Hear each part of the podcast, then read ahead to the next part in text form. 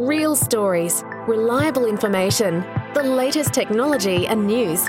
Welcome to the Plastic Surgery Hub podcast, connecting people with practitioners.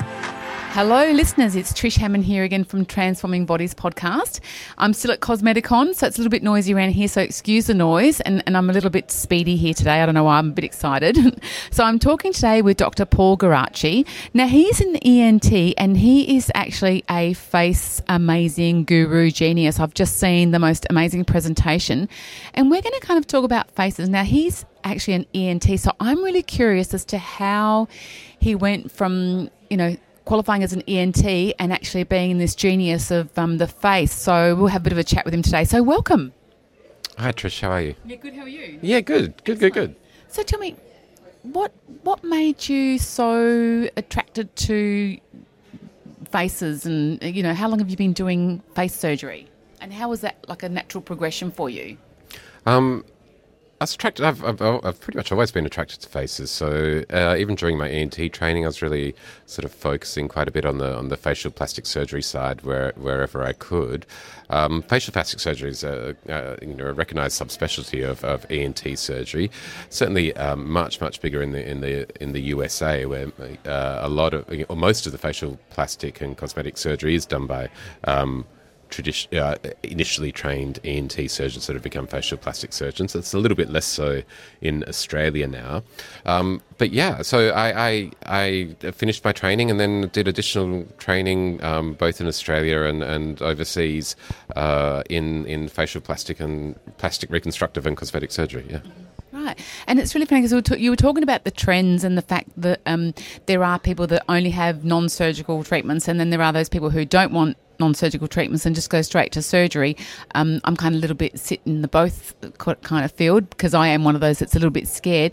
But can you tell me? So you've obviously done a lot of facelift surgery, and one of the things I loved about watching what you did was a bit of the the fact that you've got a bit of fat transfer happening there as well, and just kind of building up the structure underneath. Can you tell us a little bit about that?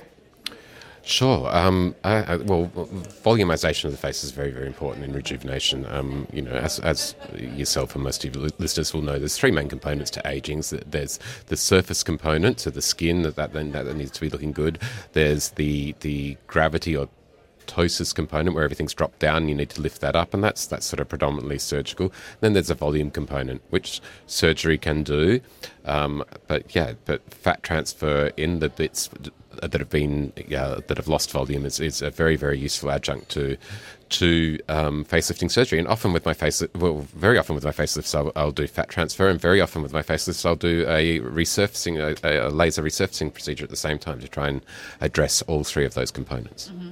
And is there anything that patients should do pre-surgery before coming to see you? Like, because you've got to have pretty good skin condition, hey. Like, so is there any like tips of what people should start to do, like a year before or six months before or whatever, to make them to make the skin condition perfect to, for operating on?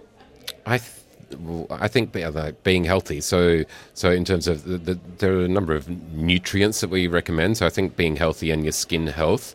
I think um, uh, medical grade cosmeceuticals. So, getting again the skin health, getting the skin cells turning over, um, just getting the quality of the tissue into the best uh, position possible is very, very important beforehand. And as I said in, in, in my talk, you know, younger people actually have longer lasting outcomes and that that's that's pretty much translating into the better quality your skin is uh, and and tissues beneath that, the better the outcome from the from the surgery will be. Yeah, and you were talking we were talking about ages, and you went through the different groups. Um, so can you tell us a little bit about the aging face, like twenty to thirty? So what happens to a twenty to thirty year old when their when their face is aging?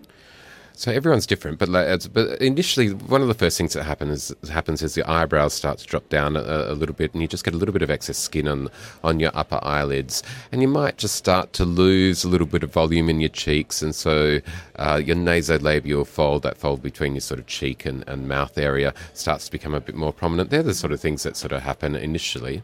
Um, as that, as that goes on, they get more um, more aging around the eyes, so you start to see a little bit of a, a sort of bag appearing, or maybe a bit of a groove, uh, that tear trough groove sort of happening.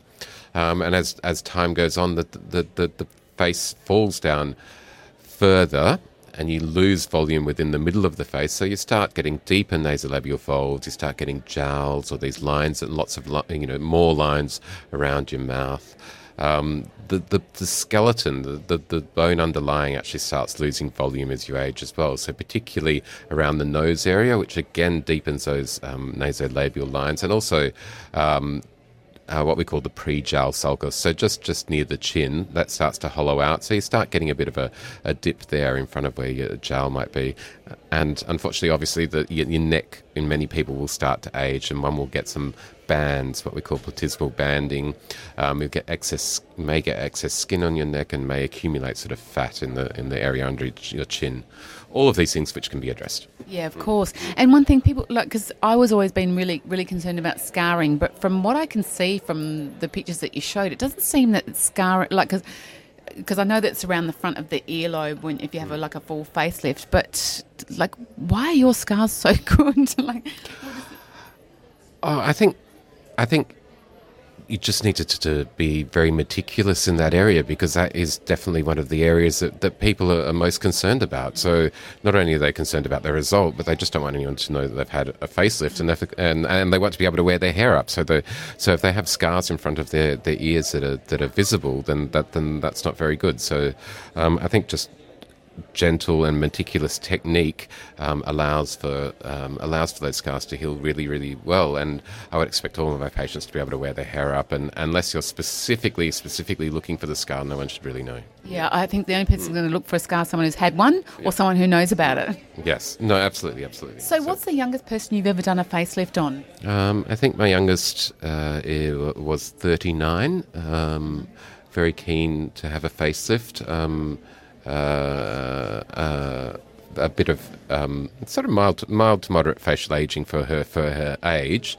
Um, but um, you know, as I, as I also mentioned in the in the in the talk, there is this concept of a maintenance facelift now, whereas where, whereby because the tissues are so so good um, when they are younger and the, the, results are so much longer lasting, that there is a there is a, a school of thought that maybe rather than uh, using non-surgical treatments, that surgical early surgical intervention will last much much longer and you know and, and minimize aging into the into the fifties. Yeah, of course. And and so, what's the oldest that you've ever done a facelift for someone?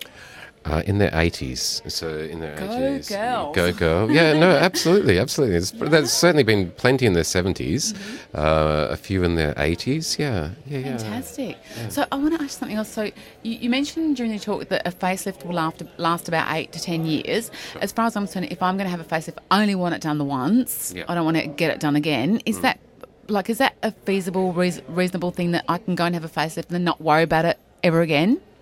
Yeah, pretty much. It sort of depends on, on, on how much you'd like to achieve. So if you were to have a facelift and you were then to maintain your skin and and facial tissue health, then then no, there's no reason why one would need to have uh, another facelift. Um, you may have some other non-surgical treatments just to maintain things, but um, it's it's a very subjective thing. Like most people just have a facelift, and that lasts them. You know, if they if they go from either their mid 40s or 50 or 55 and they go for 10 years from there and they look you know, roughly what looked like what they would have looked like 10 years back mm-hmm. with a little bit of non-surgical maintenance. That's quite a long time. You know, it's 20 yeah. years. You, after that, a lot of people exactly. are Who starting cares? not to care yeah. very much. Yeah, go grey then as well. All right. So can you t- just, just sorry, I, I want to ask you so many questions, but I'll just, I, mm. I know you're on a real mm. quick mm. time frame. So the other thing I was going to ask you, um, what about, do you, do you do much just like like a either just a neck lift or just a brow lift or just a you know mid you know lower facelift. Do you do any of that, or do you kind of like to do it all as one package?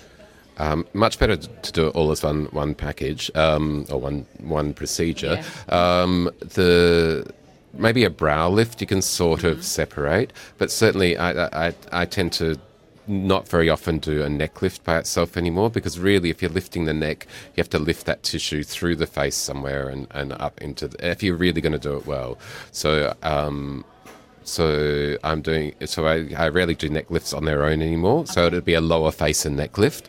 Yeah. Um, and uh, Would you do a lower face and neck lift? Oh, definitely lower oh, face okay. and neck lift. Oh, oh no, absolutely. So I could leave the brow up, but the rest yeah. of the rest of it Yeah. would all come up. I wouldn't do just a neck anymore. make sense, really, it just doesn't, right. and it just doesn't. Uh, you don't get as good a result. Yeah. So that's what that's what the mostly what I'm after. So the reju- the rejuvenation for you know what is really you know not that much more surgery is just Yeah. so much better if you go into the face as well. Yeah, and it's true, and, I- and I think um, I totally get what you were talking about is the fact that you can, you know, a lot of people do um, non-surgical, non-surgical neck lifting and stuff like that, and then you get to a point where you're like, oh my god, you know, this is enough now, and I've got to go and have surgery. So I totally get what you're saying. So how long, how many years have you been doing facelift surgery for? Doing facelift surgery for the last 15 years. Any ideas how many you've done roughly? Like hundreds, thousands? Uh, probably not quite a thousand. Probably uh, seven, eight hundred. Okay. Yeah. oh, that's yeah. a lot. Oh, good. So we know that we're in Yeah. safe hands. You've done a few. Yeah. Oh, awesome. And where's your clinic? My clinic's in Potts Point. Awesome, awesome, awesome. Well, thank you so much for taking the time to talk. Oh, one more question. Do you do non-surgical stuff at the clinic as well? Of course we do. Yeah. Okay, yeah. We have all the non-surgical modalities, lasers, Yeah. injectables, all of those. Great, Yes. awesome. All right, lovely. Thank you so much for taking the time today. Thanks, Trish. Awesome. So, listeners, if you if you want to find out more about Dr. Paul Garachi, you can find it on our website, um, or you can email me at info at plasticsurgeryhub.com.au. Thank you so much. Thanks, Trish. The material provided in this podcast is general information and does not constitute medical advice, nor is it a substitute for consultation and advice from your own practitioner. It should not be used to diagnose or treat any medical illness. Any medical or surgical decision should be made in consultation with your own doctor or practitioner and not based on the materials provided in this podcast.